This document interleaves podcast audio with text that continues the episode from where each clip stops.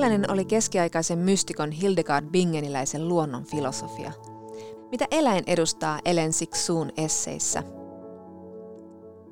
Miksi myytti kirkestä ei kerro enää luonnonyrttien lumoavasta tieteestä, vaan kostonhimoisesta ja katkerasta naisesta?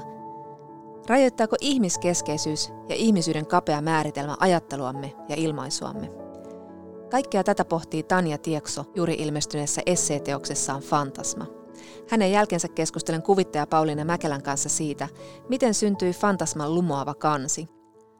Tämä on Kirjalliset ystävät ja minä olen toimittaja Jonna Tapanainen. Kasvitieteellisten puutarhojen historiaa, junamatkoja halki Euroopan, antiikin myyttejä, keskiaikaisten mystikkojen ajatuksia ja 1900-luvun filosofien ja kirjailijoiden tekstejä – Kaikkea tätä on imennyt itsensä esseeteos Fantasma, joka on helsinkiläisen tutkijan ja muusikon Tanja Tiekson esikoisteos. Fantasman lukemisen jälkeen mulle tuli ihmeellisen ravittu ja rauhallinen olo. Ja tämä ei ole vain tyhjä kielikuva, vaan se kuvaa ihan konkreettisesti sitä mun oloa tämän kirjan jälkeen. Osittain siihen varmasti vaikuttaa se, kuinka Tiekso matkustaa rauhallisesti junalla halki Euroopan – ja se, että hän löytöretkeilee vanhoissa teksteissä, antiikin ja keskiajan tarinoissa ja myyteissä ja filosofioissa. Tiekso pohtii, kysyy kysymyksiä, seuraa syntynyttä ajatusta kohti jotain selittämätöntä, mutta myös pysähtyy tietämisen epävarmuuden äärelle. Tanja Tiekso, puhutaan tämän kirjan rakentumisesta.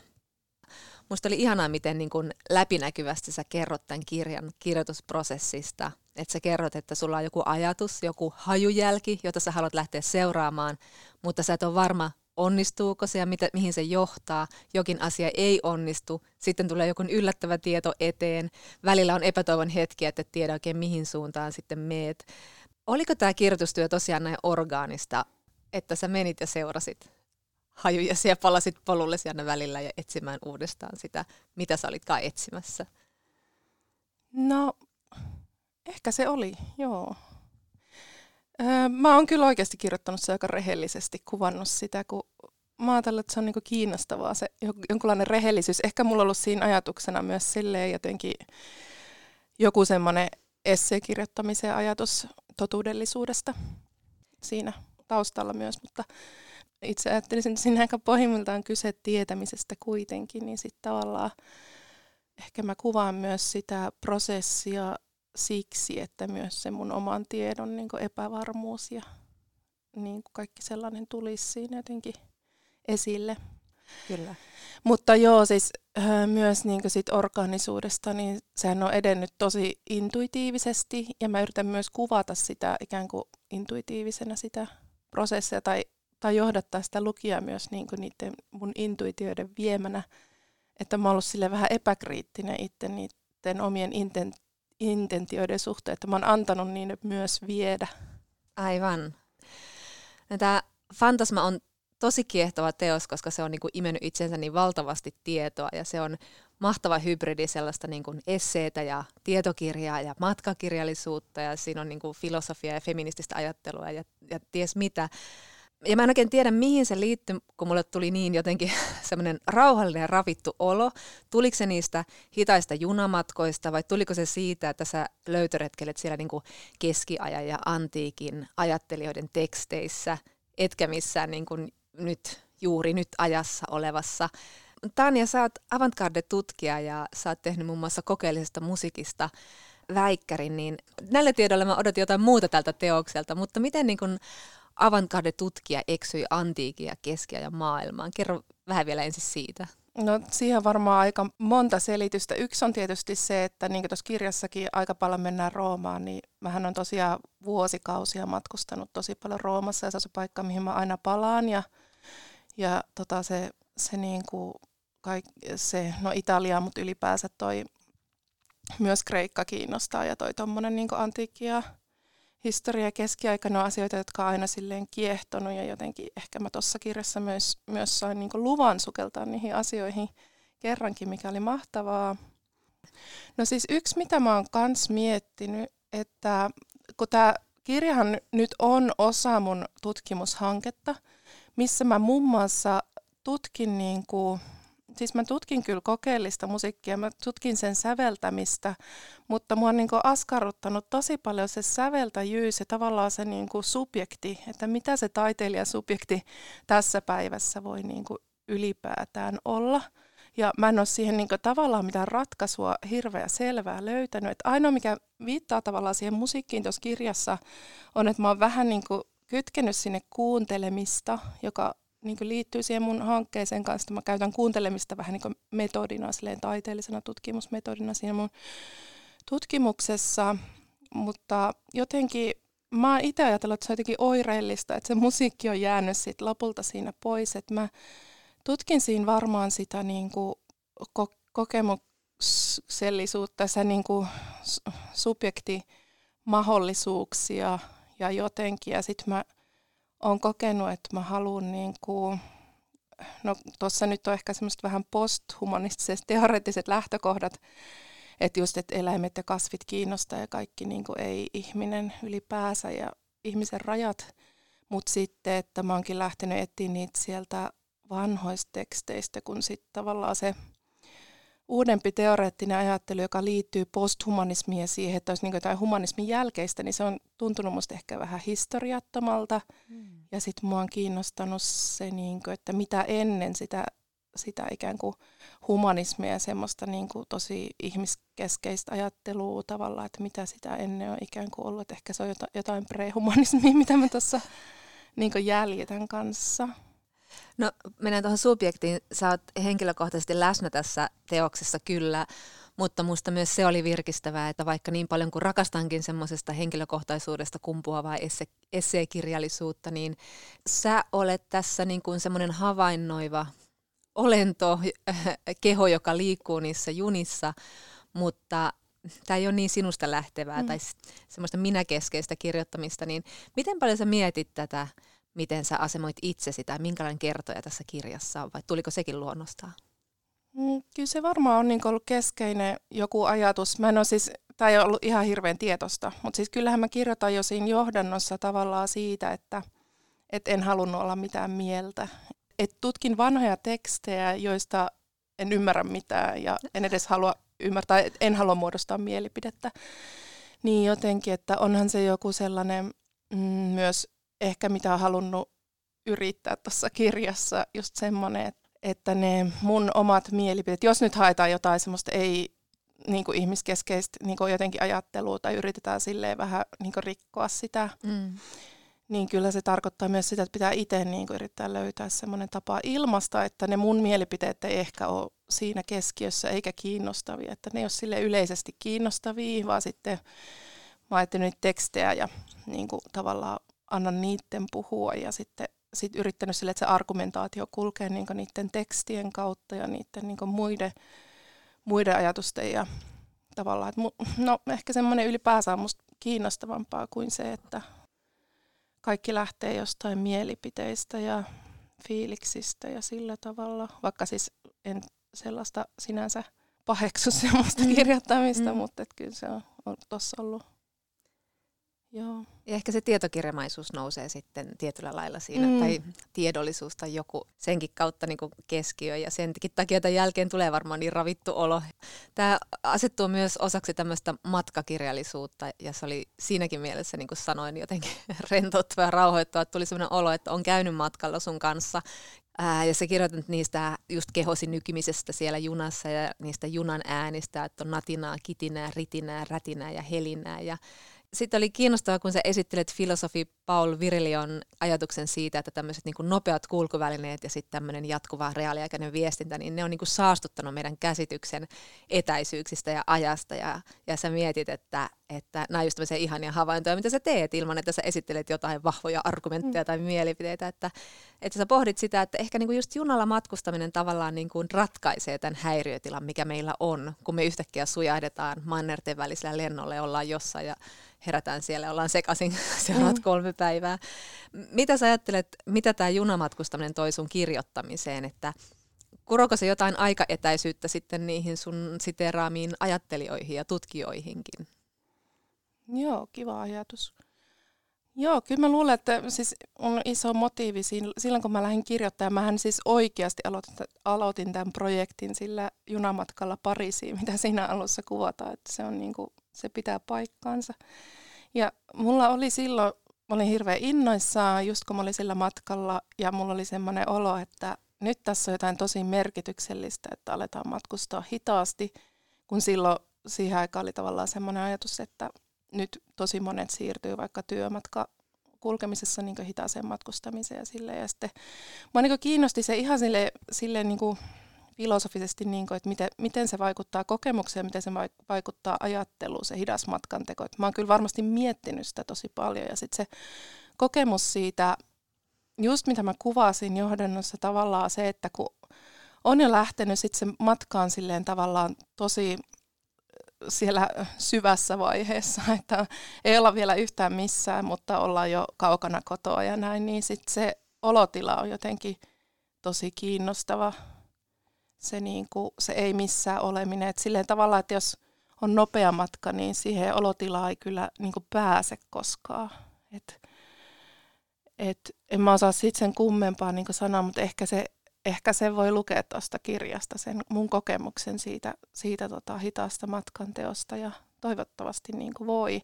Ja sitten sit sama, että kyllähän se, niin kuin, se junamatkailu, niin voihan sen ajatella, että se on jonkunlainen niin kuin semmoinen, semmoinen niin kuin kannanotto myös vaikka sellaiseen, no tutkijan ajattelee vaikka niin kuin siihen, että mi, miten tehokas pitäisi olla niin kuin tutkijana ja tavallaan semmoiseen – semmoiseen hirveän suorituskeskeiseen niin kuin kulttuuriin, että jätetään sille hyvästi, kauniisti mm. sanottuna ja sitten, että ihan tahalleen ollaan tehottomia ja sitten niin kuin hitaita. Ja sitten se liittyy musta niihin vanhojen tekstien tutkimiseen myös, että eihän kellään aikaa tehdä mitään tuommoista.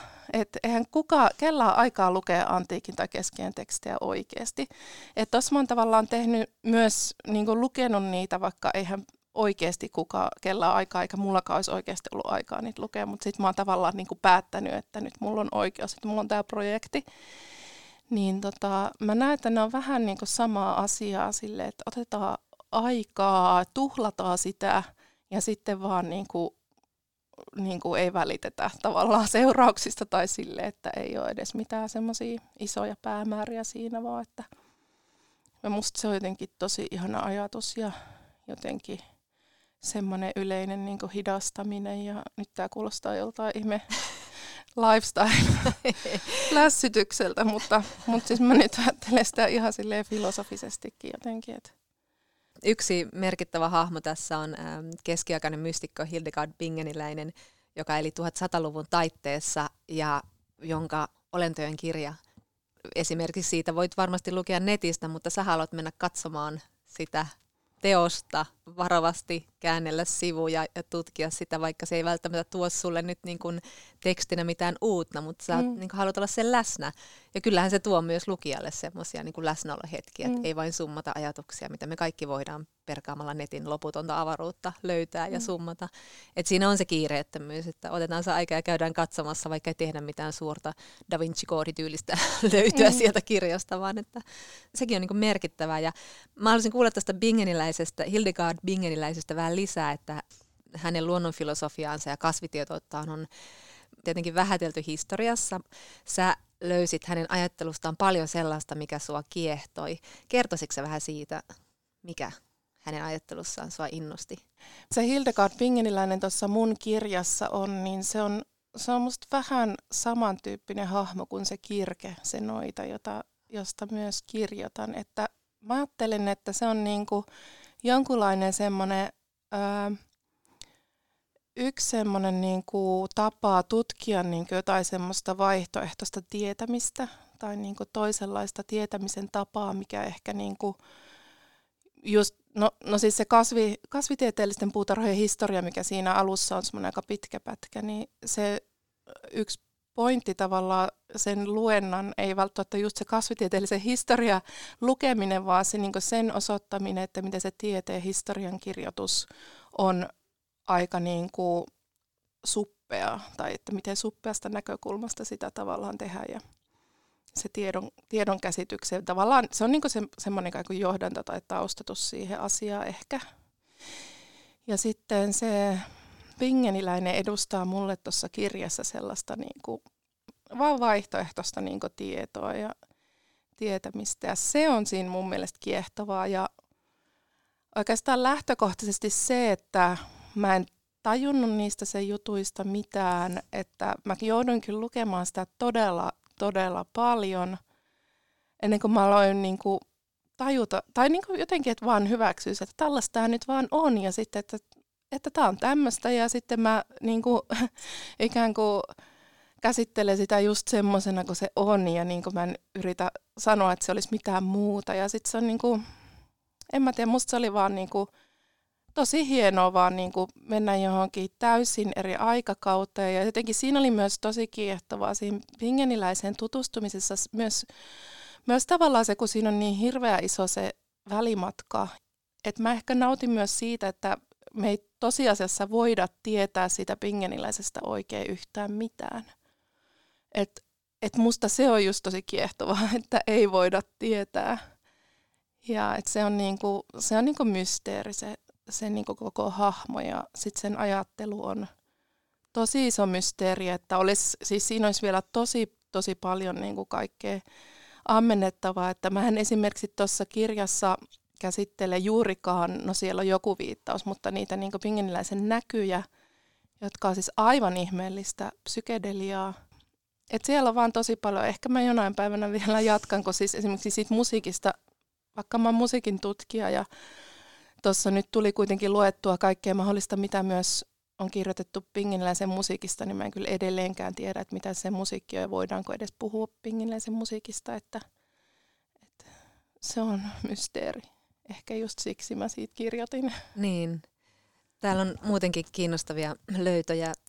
Esimerkiksi Ruotsin Kristiina, joka luopui kruunustaan 1500-luvulla ja, ja sitten sä opit, että hänen puutarhansa ulottui siihen Villa Lanten, eli tämän Rooman äh, residenssin ihan tontin reunalle saakka. Ja sitten sä myös opit myöhemmin, että kasvitiede oli suuri innostuksen aihe Kristiinalle. Mm. Mutta sä kirjoit myös siitä, että niin kasvitiedeelämät on aina kiinnostanut ihmistä, mutta mm. se, niin se käsittelytapa on vaan muuttunut. Että sä puhut Leonardo da Vinciläisestä ja Bruno ja Goethestä, että ne kaikki olivat innostuneet näistä kasveista ja tutkivat niitä.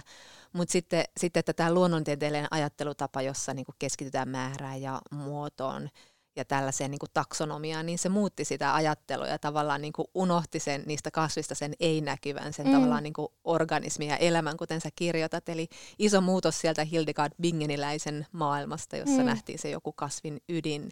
Mitä me sun mielestä menetetään, kun me lähdetään, tai me tavallaan tämmöinen luonnontieteellinen ajattelutapa on korvannut tämän tämmöisen luonnon filosofisen ajattelutavan ja, ja just se, että ihminen on asettanut itsensä kaikkien lajien yläpuolelle. Musta tuntuu, että me ollaan niin, koska me ollaan ihmisiä ja me ollaan niin ihmiskeskeisiä niin jo olemukseltamme, että tavallaan, tavallaan se asia jää meille kyllä aina mysteeriksi. Et, et yksi juttuhan tuossa kirjassa on just tai no eläinhän mua siinä kiinnostanut siis kaikista eniten, mutta sitten mä oon niin myös kirjoittanut noista kasveista ja muuta, mutta, mutta että tavallaan just se, se eläin, että se niin kuin vaan pysyy sellaisena mysteerinä ja sitten se mysteerin pohtiminen on itsessään kiinnostavaa ja just se varmaan kasveissa on sama, että se, niin kuin, se niin kuin erilaisuus on vaan niin, ja sitten toisaalta se samankaltaisuus se on vaan niin suuri mysteeri, että ei sen tavallaan ei mulla ole siitä mitään sanottavaa muuta kuin, että se on kiinnostavaa. Niin ja sitten sä puhut myös siitä halusta vähän niin kuin vapautua niistä omista rajoista eh- mm. ehkä. Puhut tuosta eläinsuhteesta ja tämähän kirja lähtee mahtavasti liikkeelle, kun sä meet Pariisiin ja haluat kuulla Elen Siksuuta luennolla ja se peruuntuu sitten syystä, jonka voi lukea kirjasta, mutta joka oli aika tota, herkullinen ja osuva, osuva tarina. Ja sitten tosiaan yrität vielä toisenkin kerran tavata hänet kirjan lopussa, mutta sitten tulee globaali epidemia tai pandemia tielle. Moni filosofi, joita summaat tässä ja ajattelija on, on pohtinut just ihmisiä ja eläimen suhdetta ja sä kirjoitat esimerkiksi Derridaasta, joka mm. tulee niin kuin tietoiseksi siitä, että, että tavallaan eläimen katse näyttää hänelle semmoisen niin tutkim, tutkimattomuuden rajat, mm. niin Ja sitten sä kirjoitat tosiaan Siksuun eläin teemasta, joka niin kuin läpileikkaa hänen tuotantoa. Voisitko se vähän kertoa sitä Siksuun eläimestä, mitä se hänelle tarkoittaa tai kuvastaa? Musta tuntuu, että joko yksi juttu varmaan, mitä mä lähdin kirjoittaa, niin mä halusin myös kirjoittaa Siksu että se oli mulle niin tärkeä siinä kohti, kun mä lähdin tota kirjoittaa, niin mä luulen, että toi koko kirja myös käsittelee sitä. Mutta mä luulen, että se liittyy yleisesti siihen, mikä se Derrida-laki on, että se liittyy jotenkin tuohon poststrukturalistiseen filosofiaan ja tavallaan niiden, miten ne jo 60-luvun lopulla tai sille alkoi niinku pohtia siis ihmisen just rajallisuutta ja muuta, että sama asia käytännössä kuin mikä ton koko kirjan pointti on, että ehkä se on sitten kuitenkin siksi sullakin se niin tietämisen raja se eläin, samoin kuin se on musta Derridalla. Ja... Kun tässä oli ihania tämmöisiä ajatuksia, että sä mietit vaikkapa, että niin kuin, miten me koko ajan tavallaan niin kuin kerätään semmoisia semmoista niin kuin materiaalista tietoa ympäriltämme ja että, että ehkäpä niin kuin ihmisten ja eläinten niin kuin tietoverkot on monilaisia, että me ollaan koko ajan niin kuin yhteydessä moniin asioihin tietämättä sitä ja sen takia monet ajatukset ovat ilmassa. Mä vielä haluaisin puhua tästä, että kun sä puhut hybrideistä puhut tässä vaikkapa juuri tällaisista groteski, tästä koristekuviotyylistä, joka kiehtoi sua, jossa yhdistyy ihminen ja eläin ja kasvi ja vaikkapa joku taruhirviö. Ja sitten tämä sun koko teos on tämmöinen hybridi, joka yhdistää monenlaista kirjallisuuden lajityyppiä, niin miten, miten tästä tuli tällä muodoltaan tällainen hybridi, että sä, sä lähdit tekemään tällaista, niin kun annoit näiden kaikkien materiaalisten impulssien tulla ja muodostaa tämmöisen omanlaisensa kirjallisen groteskin? Joo, Öö, niin, vaikeasti ainakin. tai että se oli hankala yhteensovittaa ne erilaiset osat. Ei siinä ole taustalla mitään semmoista selkeää ideaa tai, tai, tai joten, ei, ei idea, ideoita varmasti ole, mutta selkeää päämäärää tai silleen, niin pyrkimystä tehdä just sellainen hybridi. Että mä oon itsekin vähän niin huomannut, että niin joo, tämähän on itsessäänkin tämmöinen hybridi, mutta – mutta tota, ehkä se on enemmänkin, siinä on kyse ehkä enemmänkin mun omasta niin tekemisen ja kirjoittamisen tavasta ja mun ajattelun tavasta kuin sitten siitä, että mä olisin jotenkin tietoisesti pyrkinyt tekemään hybridisen kirjan, että, että mulla yleensä kirjoittaminen on sille, että sillä ei ole niin kuin, tavallaan sellaisia niin kuin kahden teknisiä päämääriä. Että mun, mulla se lähtee kyllä tosi paljon niistä niinku ideoista ja si, niinku tavallaan niiden kehittelystä ja sillä tavalla, että se on niinku ideavetosta juttua ja sit siitä on nyt jotenkin muodostunut niinku tollanen. Ehkä, ne, ehkä käy silleen, kun antaa sen niinku materiaali jotenkin viedä, että sitten ne materiaalien muoto alkaa vastaan toisiaan.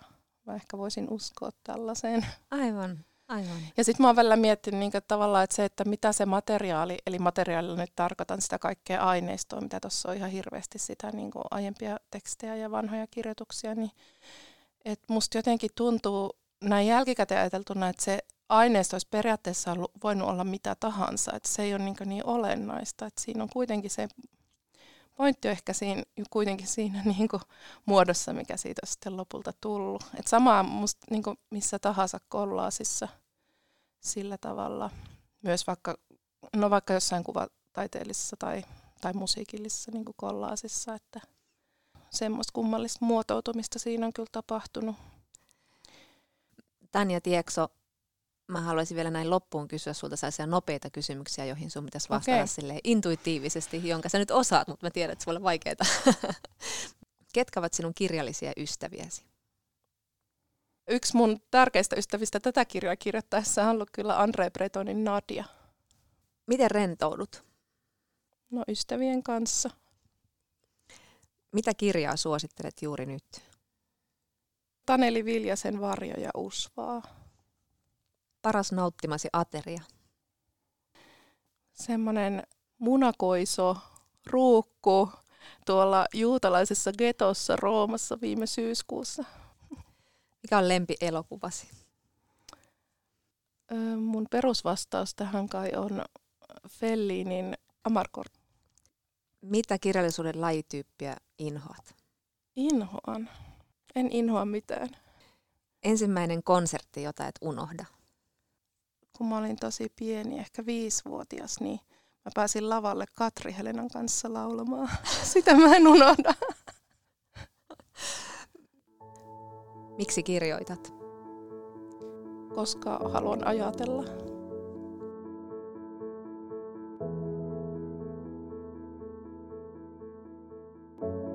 Näin siis Tanja Tiekso esseeteoksestaan Fantasma. Seuraavaksi keskustelen kuvittaja Pauliina Mäkelän kanssa siitä, miten syntyi Fantasman kansi. Pauliina, kerrotko miten tämän aivan upean Fantasman kuvitus, miten sen suunnittelutyö lähti liikkeelle? Joo, kiitos paljon. Tota, tätä oli kyllä tosi, tosi kiva tehdä. Ja tämä nyt tietenkin on, on syntynyt Tanjan hyvin runsaasta ja inspiroivasta tekstistä. Tietenkin, niin kun, koska tämä Tanjan teksti on niin kerro, kerroksellista, niin tätä olisi, kantta olisi voinut lähteä hyvin moneen suuntaan kehittämään. Ja mä, mä teinkin aluksi kolme erilaista luonnosta, ja se oli tavallaan se lähtökohta, mistä sitten niin kun lähdettiin keskustelemaan kustannustoimittaja Anna Kivekkää ja Tanja Tiekson kanssa, että mikä olisi sellainen kaikille mielekäs suunta. Ja sitten päädyttiin nyt tähän tällaiseen versioon, missä juuri niin kuin näkyy tämä kirjan kerroksellisuus. Sitten tässä on niin kuin paljon tällaista niin kuin kasveihin ja eläimiin viittaavaa, joka niin kuin nämä teemat jotenkin tässä niin kuin koko kirjassa läpä, läpäisee koko kirjan mun mielestä. Ja, ja sitten niin ehkä varsinainen pääteema oli tällainen niin kuin oliomaisuus, eli tällainen ikään kuin tällaiset hybridimäiset hahmot. Kyllä, ja tämä on tosi osuvaa, kun just kun tämä Tanja Tiekson teos on niin hybridimäinen, se on esseitä ja matkakirjallisuutta ja tietokirjallisuutta ja vaikka mitä. Ja sitten hän kirjoittaa myös juuri tästä, niin kuin miten ihmiskeskeinen tiedemaailma on tavallaan hylännyt ne meidän semmoisen monilajisen menneisyyden, että miten ne monilaiset tarinat on rakentanut sitä meidän tietoisuuttamme. Kaikkea tätä sä tuot tähän kanteen aivan ihastuttavalla tavalla, mutta eikö tämä tämmöinen niin kuin, no tietynlainen monilajisuus tai ö, luonnon runsaus tai eläimen ja ihmisen tai luonnon semmoinen luontava liitto, niin eikö se näy sun töissä niin kuin yleisemminkin? vai mitä sanot?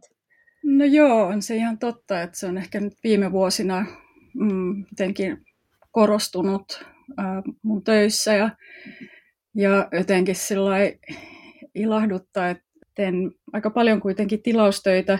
Multa myös te- tilataan äh, tähän teemaan liittyviä äh, töitä. Ja Aivan. Niinku, joo, että tota, nämä niinku ruokkii toisiaan myös. Ja, mutta että mutta et on sitä ehkä muodostunut jonkinlainen sellainen kantava teema itselleni ja ehkä sellainen niin kuin, tapa nähdä asioita, jotenkin tällainen niin kuin, lajien samankaltaisuus tai asiat on niin kuin, limittyy ja menee ristiin ja sellainen niin kuin, lajien välisyys. Että tämä oli, niin kuin, tätä kantta oli tuntui hyvin niin kuin, luontevalta su- suunnitella kyllä, koska niin kuin, tässä näkyy nämä samat teemat. Ja juuri nämä mainitsemasi groteskit, niin oli tässä kyllä niin kuin yhtenä merkittävänä inspiraationa, että ehkä just tämä niin kuin kannen tällainen symmetrinen sommitelma on, on saanut inspiraatiota näistä groteskeista.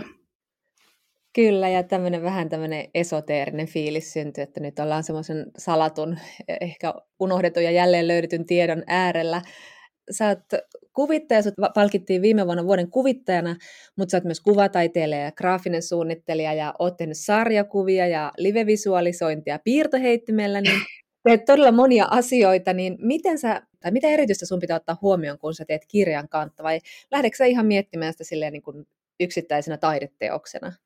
No mun pitää nyt alkuun sanoa, että, että joo, olen tehnyt näitä kaikenlaisia erilaisia asioita ja, ja tehnyt kuvituksia monille eri tahoille ja, ja myöskin graafista suunnittelua, mutta, mutta kirjagraafikkona mä oon aika sillai, eh, tai se on, se on mulle suhteellisen uutta vielä, että mä, en ole, mä oon vasta viime vuosina tehnyt enemmän kirjan kansia. Mä oon tosi iloinen siitä, että mulla on tullut, tullut nyt enemmän ja enemmän näitä tilauksia, että se on mulle tosi, tosi tota, mielekäs uusi tällainen ala. Mun mielestä tässä tämä on niin kuin ihan oma, oma juttunsa niin kuin suunnitella kirjakantta, koska se on niin tällainen, siihen pitää niin kuin pieneen tilaan rakentaa se maailma ja, ja niin kuin miettiä sitä, sitä, että se on samaan aikaan herättää kiinnostusta, on houkutteleva, mutta et, et siinä ei niin kuin paljasteta liikaa.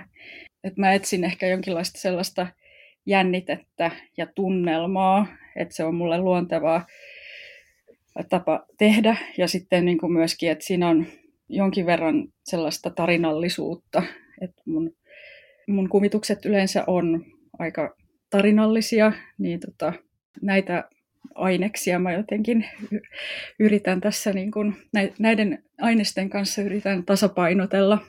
Kyllä. No miten nämä kaikki sun, nyt jos sä oot menossa enemmän enemmän tähän kirjan suunnittelun maailmaan, niin miten nämä kaikki erilaiset taiteen tekemisen muodot, niin miten ne tukee sun ilmaisua tai, tai sun tekemistä? No mulle se on aina ollut, nämä eri muodot on myös inspiroi toinen toisiaan ja ne ruokkii toinen toisiaan, että et se tuntuu tosi luontevalta niin kuin toimia erilaisten formaattien kanssa ja en mä tiedä, en mä tiedä. Se, se tuntuu luontevalta mulle työskennellä sillä tavalla. Mitä enemmän on löytynyt sitä niin kuin omaa ilmaisua, niin mun mielestä se on ollut, ollut tosi kiva juttu, että se on niin kuin myöskin tilaajat on huomannut, huomanneet sen, niin tällä hetkellä musta tuntuu, että kaikki tilaustyöt on tosi mielekkäitä, koska tilaajat on tajunneet sen, niin kuin, että, että mikä se on se mun niin kuin vahvuus ja, ja tyyli. Kirjojenkin kansissa on aika vahvat trendit ja niissä saattaa niin kuin olla hyvinkin niin kuin selkeät värit ja fontit ja kuvamaailmat jotenkin ilmassa, niin seuraatko sä nyt, miten kirjojen graafista suunnittelua, vaikutteita varmaan pakostakin ottaa joistakin asioista, mutta...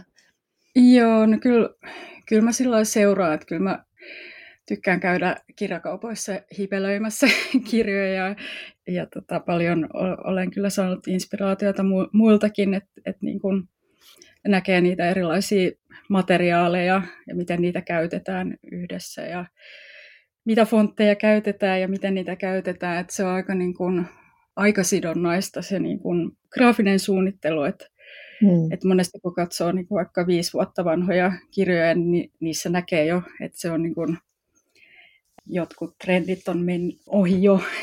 ne vanhenee aika nopeasti ne tyylit. No mä käytän paljon kuvitusta tai kuvitan nämä kirjat itse, niin jotenkin ajattelen, että se kuvitus, se tuo ehkä sellaista niin kuin ajattomuutta siihen mm. kanteen. En tarkoita, että kaikkien kansien täytyy olla kuvitettuja, että, mutta tota, mm, mun mielestä se on niin kuin, kuvitus on sellainen, niin kuin, joka ehkä paremmin kestää aikaa. Mitä sä, kun tämä Tanja Tieksonkin kirja on tosi täynnä tietoa ja ajattelua ja havaintoja, tosi runsas, niin mitkä ominaisuudet korostuu kuvittajan työssä? Mitä kuvittaja tarvitsee ollakseen hyvä kuvittaja? No, kykyä tiivistää. Ja sitten se on aika paljon kyllä sellaista vaistomaista ja intuitiivista.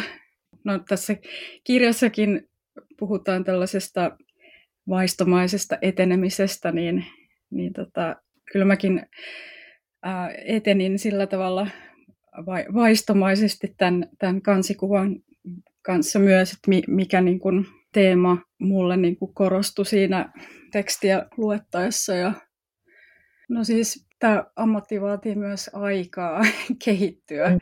että asiat ei välttämättä tapahdu heti, että se on niin kuin koko elämän mittainen kehitystyö. Näin siis kuvittaa Pauliina Mäkelä. Tämä oli Kirjalliset ystävät, ja tässä jaksossa keskustelemme siis Tanja Tiekson esseeteoksesta Fantasma, jonka kannen on suunnitellut Pauliina Mäkelä.